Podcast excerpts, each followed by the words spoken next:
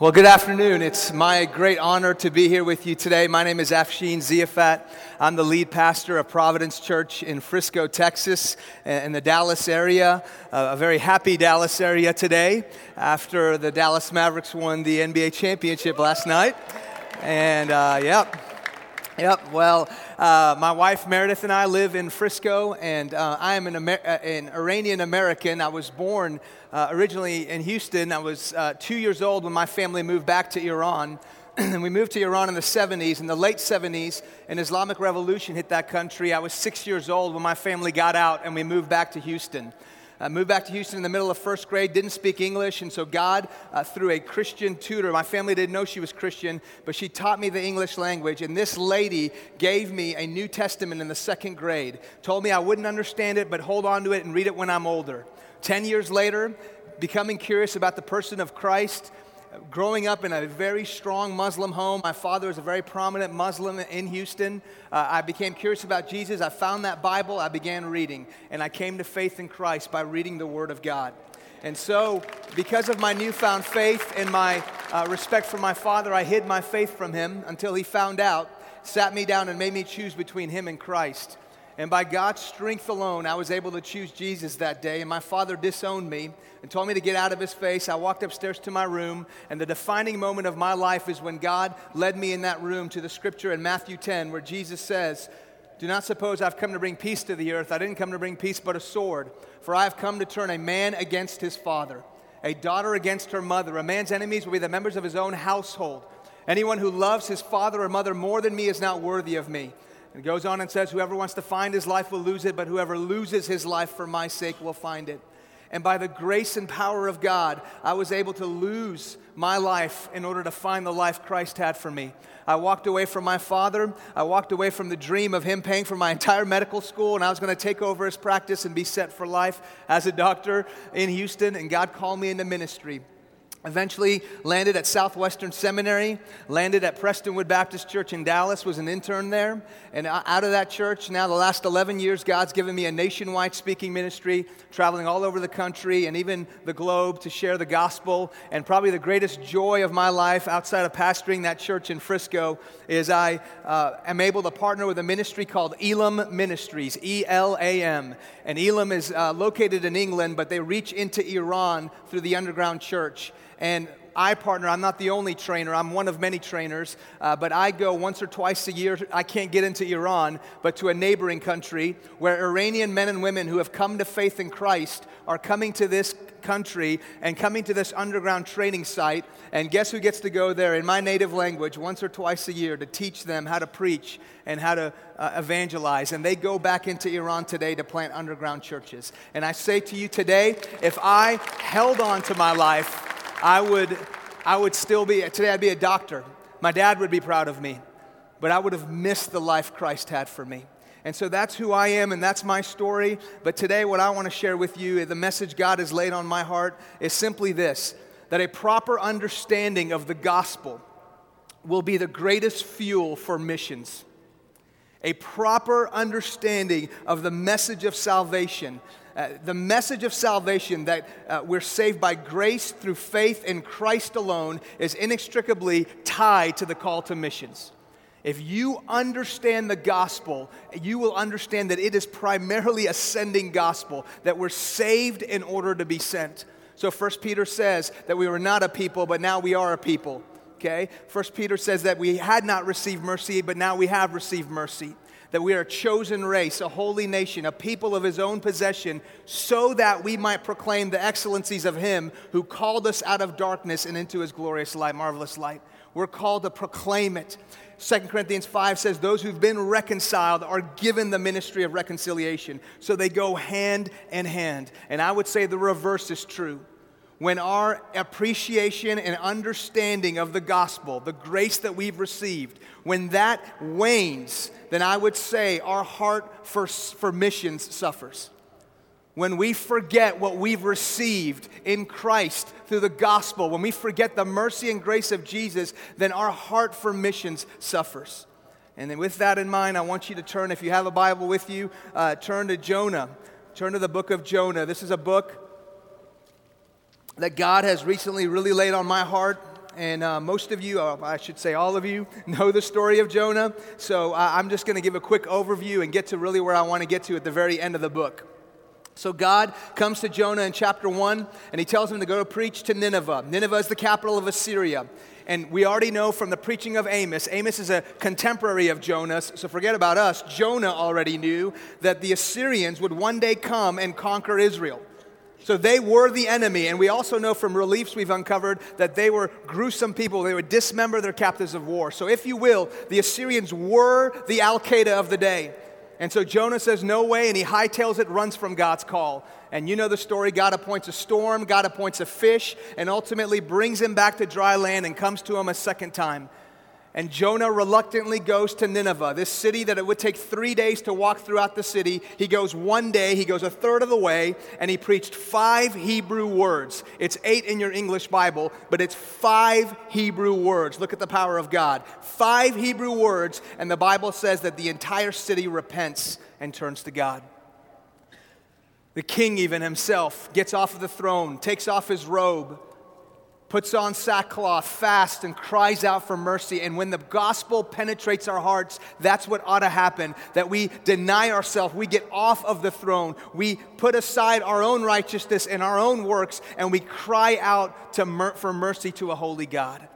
And so they receive mercy, and Jonah's going to be ticked off at God because they receive mercy. And in verse 1 of chapter 4, it says it displeased Jonah exceedingly. The Hebrew says it this way it was evil to Jonah, a great evil, ra'ah. He literally attributes God with evil for having mercy on these, these people that he thought was the enemy. And so I say to you, man, Exodus and Romans both say this. God says, I will be gracious to whom I will be gracious, and I will show mercy to whom I show mercy. It's not up to us who gets mercy, it's up to God. And so God's going to turn Jonah to look at his own heart. In verse 4, he says, Do you do well to be angry? Jonah, are you doing well? Look at your own heart. Have you forgotten what I've done for you? Eventually, he takes him through this series of circumstances where he allows a plant to cover his head to give him comfort from the sun. And then he uses a worm to wither away the plant and remove the plant. And then Jonah is angry again because the plant has withered. And I want everyone now look to verse 10 and 11. I want you to see the heart of God. Jonah 4, verse 10. And the Lord said, You pity the plant for which you did not labor, nor did you make it grow, which came into being in a night and perished in a night. Should not I pity Nineveh, that great city in which there are more than 120,000 persons who do not know their right hand from their left? And so here's what I want you to see. I think in this story, we learn three things about the gospel and three things about God's heart for others. And I think if we really understand what we've received in the gospel, then it will drive us to missions. Number one, the gospel reminds us that we were enemies of God before Christ came into our life. And the gospel reminds us, and this book reminds me, that God has a heart for the enemy. God has a heart for the enemy. You see, Jonah thought that the Assyrians were the enemy. You know what's interesting? In 2 Kings 14, the Bible says at a time when Israel was rebellious towards God, that God had mercy on them and allowed their borders to be restored, and he brought the message of mercy through the lips of Jonah. So Jonah was willing to preach mercy to his own people, but when mercy was extended to someone who he thought was the enemy, he was angry with God. He shook his fist at God. He got on the throne, whereas the king of Nineveh got off the throne. He got on the throne and he judged God but he forgot that he also was an enemy. He also was an enemy. And so Romans chapter 5 says to all of us today that we were all enemies of God before we were reconciled by the death of his son. Do you know that? Do you know that we were all enemies of God? And so he allows that plant to come up over his head and the plant to be removed to say, Hey, Jonah, if I'm not covering you, you're in the same boat as them and to tell all of us today, again, that all of us, the followers of Christ, we were enemies. And listen, I am passionate about this truth. And let me tell you why. Because when my family came back to this country, shortly thereafter, the Iran hostage crisis hit. And everybody turned against my family in Houston because we were from Iran. My brother and I were kicked off the soccer team because Iran was the enemy. We had rocks thrown through our window in Houston because Iran was the enemy. Older high school kids threatened to beat up my brother and I. Now, listen, I'm not throwing a pity party, but I'm just saying I was the enemy. Anyone from Iran. And yet, I'm so thankful that one Christian lady decided I'm going to love this Iranian kid. And she poured herself into me, and she loved me at a time when everybody was treating me as an enemy. And she gave me the Bible. And I say to you, had anyone else given me the Bible, I would have probably thrown it away. But since it came from her, I held on to it. And today I stand a follower of Christ because she loved me at a time when everybody thought I was an enemy. And so I'll never forget when September the 11th hit. September the 11th hit. The next Sunday, I was preaching at Roswell Street Baptist Church in Atlanta, Georgia. And I preached a message that we have a unique opportunity in this window of time when Muslims are expecting us to treat them with disdain to show them love. And I'll never forget, some of my colleagues, some of my friends even told me, don't take that message out. We're angry. We want justice. We don't want to even think about the Muslims who don't know Christ. And I was like, what message do you not want me to take out? The message of Christ, who says, You heard it said, love your neighbors and hate your enemies, but I say to you, love your enemies and bless those who persecute you. Goes on and he says, If you only love people who love you, what more do you do than the tax collectors? That's the message of Christianity that while we were enemies, Christ was rich in his mercy towards us. And so I say, I don't condone, obviously, what the terrorists did. I'm not at all saying that we should just condone the evil, but I'm just saying that our heart ought to move with compassion for those who we think are the enemy. I just think today, if the Apostle Paul was with us and he heard about the death of Osama bin Laden, I just think, I, I, don't think he would run down to Pennsylvania Avenue and, and high five everyone and hoop and holler. I think the Apostle Paul would get on his face and thank God for showing him mercy on that road when he himself was Osama bin Laden before Christ came into his life. And listen to me, hear me, don't, don't misunderstand me. I'm not saying, I, I want Al Qaeda to come down. I want Al Qaeda to be destroyed. I want, I'm happy bin Laden was found. I'm just saying that I'm disqualified from rejoicing over somebody be, uh, perishing forever in hell when I look at the cross and I see that Christ was brutally murdered because I was an enemy. And so, if you understand the gospel, It'll move you to think of people differently. Secondly, the gospel reminds me not only that I was an enemy of God, but that I was spiritually blind. Look at verse 11 of Jonah 4. Should I not pity Nineveh, that great city in which there are more than 120,000 persons who do not know their right hand from the left? Deuteronomy 5 says this Follow the law and don't turn to the right or the left. And let me tell you what's happening here. God is telling Jonah, You have the law, you have the revelation, you know your right from your left. What about these people who don't know? You see, when we see people who don't know Christ act like it, we shouldn't be so disgusted and appalled that, we're, that we don't move with compassion towards them. Instead, we ought to think if I didn't have Christ, I'd be right there with them. Because hear me, Ephesians chapter 2 says that we were all spiritually dead before Christ made us alive. A dead person can't bring himself to life. Uh, to, to life. It, was, it was God's mercy that opened my eyes and brought me out of the pit. All right? Jesus says, You did not choose me, but I chose you okay? Jesus says, No one can come to me unless the Father draws them. First Corinthians says that the carnal mind can't understand the things of God, but we've received the mind of Christ. Do you understand that it's by mercy and grace that you even know the truth of Jesus? And if you understand that, I say to you, entitlement goes out the door, your rights will go out the door, and you'll lay your life down so that others who don't know will know. You'll put others before yourself. In Philippians 2, Paul says it this way Do nothing out of selfish ambition or uh, conceit, but in humility count others more significant than yourselves. And the next thing he does is he points them to the gospel.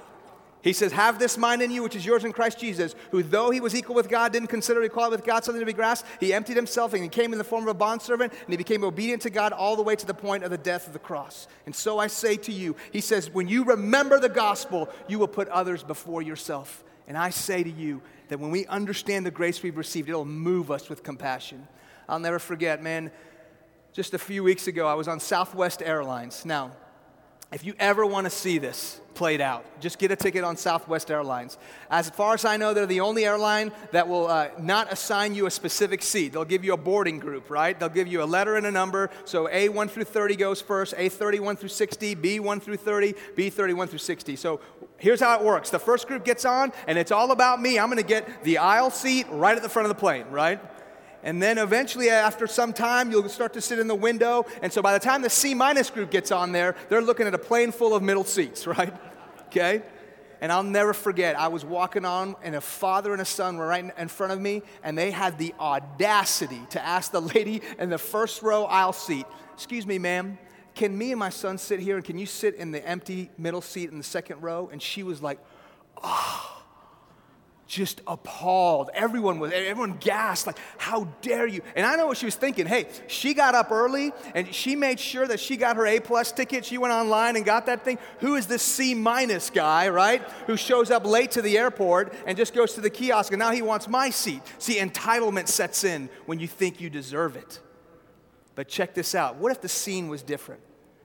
What if the way she got that ticket, the way she got on that plane was actually she missed her flight and she went to the powers that be on Southwest Airlines and asked to be on this next flight and they wouldn't let her on? And let's just say that there was a guy who overheard that and he came and he had an A plus ticket. And I'm not saying this could happen, but let's just say that he said, hey, you know what? She can have my ticket. I don't need to go. I'll go on the next flight. And let's say that's how she got on the plane. Now enter father and son. Excuse me, ma'am uh, Can I have your seat, please, so I can sit with my son? I'd be tempted to say that lady would jump up and say, It's yours. I'll sit wherever. Why? Because I'm on the plane. I don't deserve to even be on the plane. Do you see how your perspective changes when you understand the grace that you have received?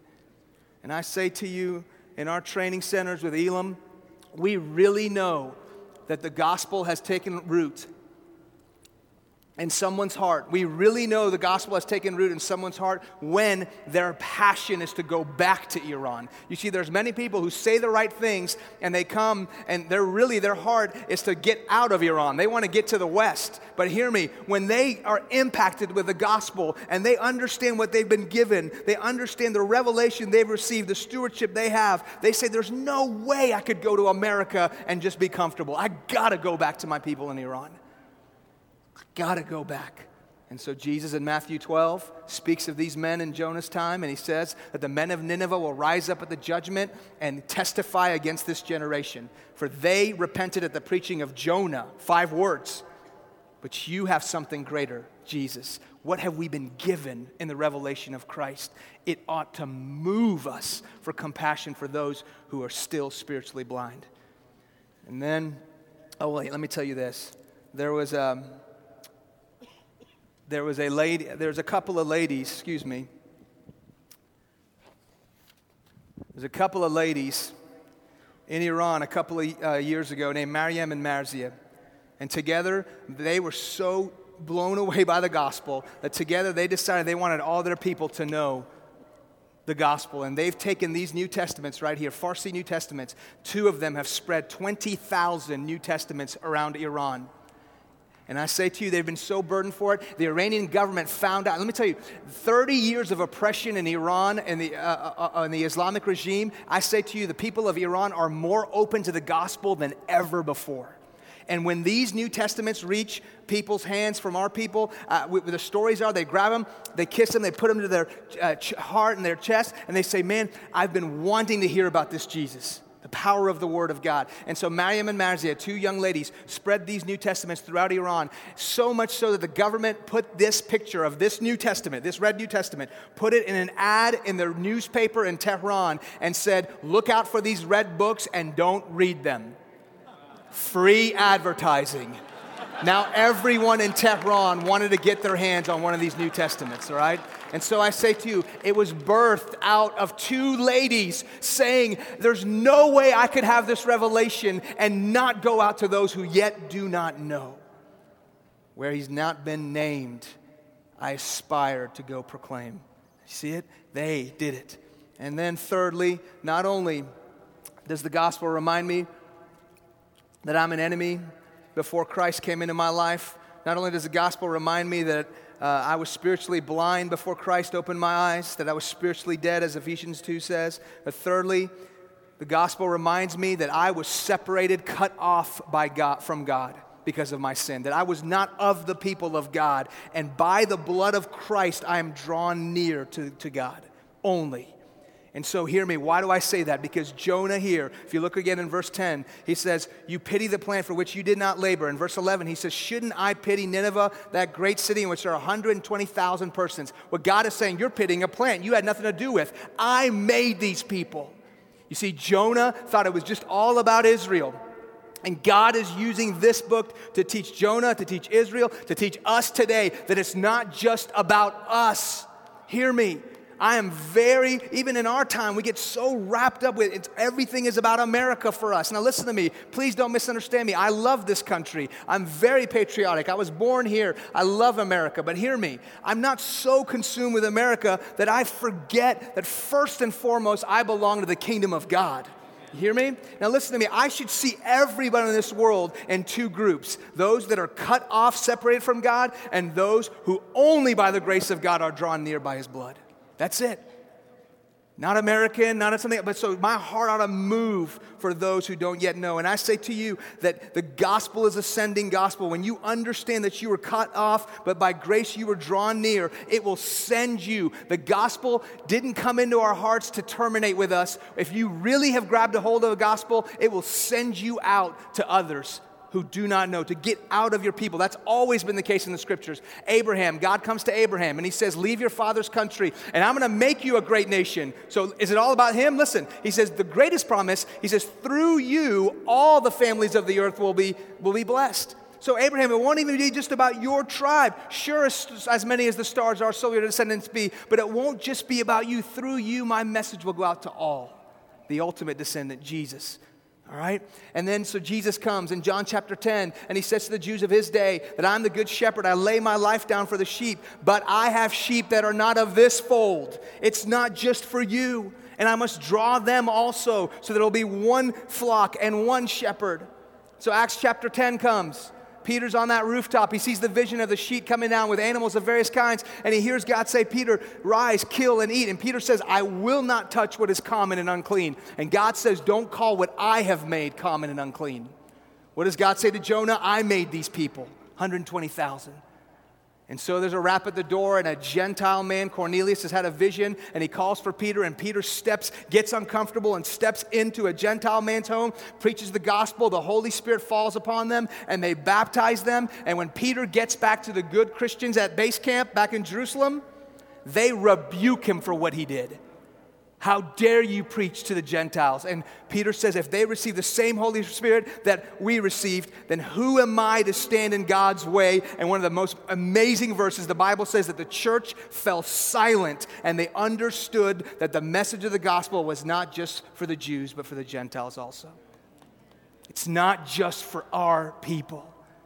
And when you understand that you are cut off and God, by His grace, drew you near, then it will propel you to go out to others who are cut off, who don't look like you, don't smell like you, are not your people. You'll go to the places where He has not been yet named. And so that's exactly what Jesus did for us. Forget Jew and Gentile. The greatest divide is holy God and sinful man. And Jesus got uncomfortable, if you will. He left his position of glory. He emptied himself and came as a bondservant, as I already said, and became obedient to God. He bridged the greatest divide for us. And so I say, when we bridge those divides, when we go out to those places, when we proclaim the gospel to our people and show them, hey, we were cut off, so we ought to go out to those who are cut off, I say to you, we will show the world Jesus, what he's done for us. That's the gospel. And if it penetrates your heart, you will go out and listen, sometimes we say, man, if I really get radical about that, I may have to lose some possessions. I may have to lose my life, forgetting that we've already lost our life. You are not your own. You were bought with a price. You know, one more thing about those terrorists, I think we can learn a whole lot from their philosophy. Let me explain what I mean. And I've seen those terrorist uh, videos that they show on Al Jazeera Network. If you know what I'm talking about, they actually uh, they, they blur out the terrorist's face when they're in the camp and they're going to leave and become a sleeper cell. They actually say, "This is what I want done at my funeral. This is what I want done with my possessions. This is what I want done with my family." So when they leave that base camp and they come to the west to be a sleeper cell, they have already reckoned themselves dead.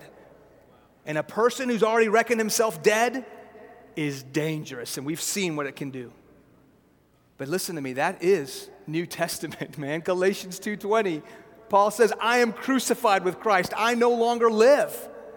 But Christ lives in me. Paul says, for me to live is Christ, to die is gain. Now, they're doing it for evil, for, for murder, but God has called us to reckon ourselves already dead.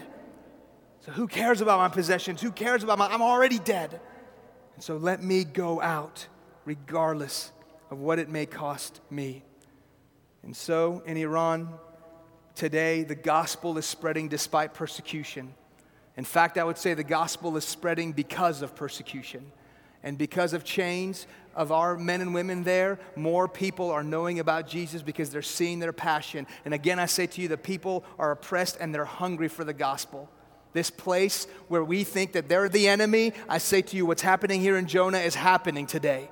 More people have come to Christ in the last 30 years in Iran than the previous, I'm told, 1,500 years combined because people are hungry. And so it may cost you. But if you understand what you've received, again, your rights go out the door, your entitlement goes out the door. It's not just about us versus them. They're not the enemy no longer in your eyes. You have one enemy, and you see everyone else as blinded. And you're called to go and, and, and spread that to them. And so, um, the day after Christmas, I close with this, and I got a video I want you to see. The day after Christmas, think of all you've done since Christmas. The day after Christmas, several of our men and women, our people in Iran, were arrested. 70 Christian leaders were arrested. Uh, my good friend Farshid dropped his little girl off at school in Tehran and started getting text messages on his way actually to the school, started getting phone calls from people in his house church. They've come, they've arrested us, we're on our way to jail, so he knew it was coming for him. He dropped off his little girl, received a phone call from his house, and it was the authorities. They were there. They said, We have your wife. We're in your house. You need to come home. He called one of my friends and said that I'm about to go through persecution. Pray for me. He went back home, and I say to you, Farshid has been in prison for the last five and almost five and a half months, at times, in fact, 47 days in solitary confinement. And listen to me the message that has come out from those two girls two years ago, the message that has come out from all these men and women that are in prison today is this don't just pray for our release, pray that more of our brethren in Iran would know about Christ through our chains. Now, how can that be what it looks like to follow Christ over there? And what are we doing here? And so I say, when you understand the grace you've received, man, a proper understanding of that will propel you into missions. I want to show you this video of the persecution that's happening in Iran. And I challenge you, actually, if you want to, go to elam.com, E L A M.com. You can show this video at your church. Uh, if you follow on Twitter, go to at Iran30. All right, at Iran30, you can follow them there, and let's pray for our men and women there. But hear me, eyes on me, pastors. Let's preach the gospel to our people so they stop looking at Muslims and others as the enemy and stop looking at them as, as others and remember that, man, we all were separated before Christ came into our life. Let me pray, and then I want you to see this video. Father, we love you. We thank you for your mercy given to us. We thank you for the gospel. We thank you, Jesus, that we are saved by grace through faith alone, not of our works. And may we never, ever take for granted what we've been given. And may that even haunt us with the stewardship that we have to go out no matter the cost, to spread the gospel. In Christ's name we pray. Amen. Watch this video, please.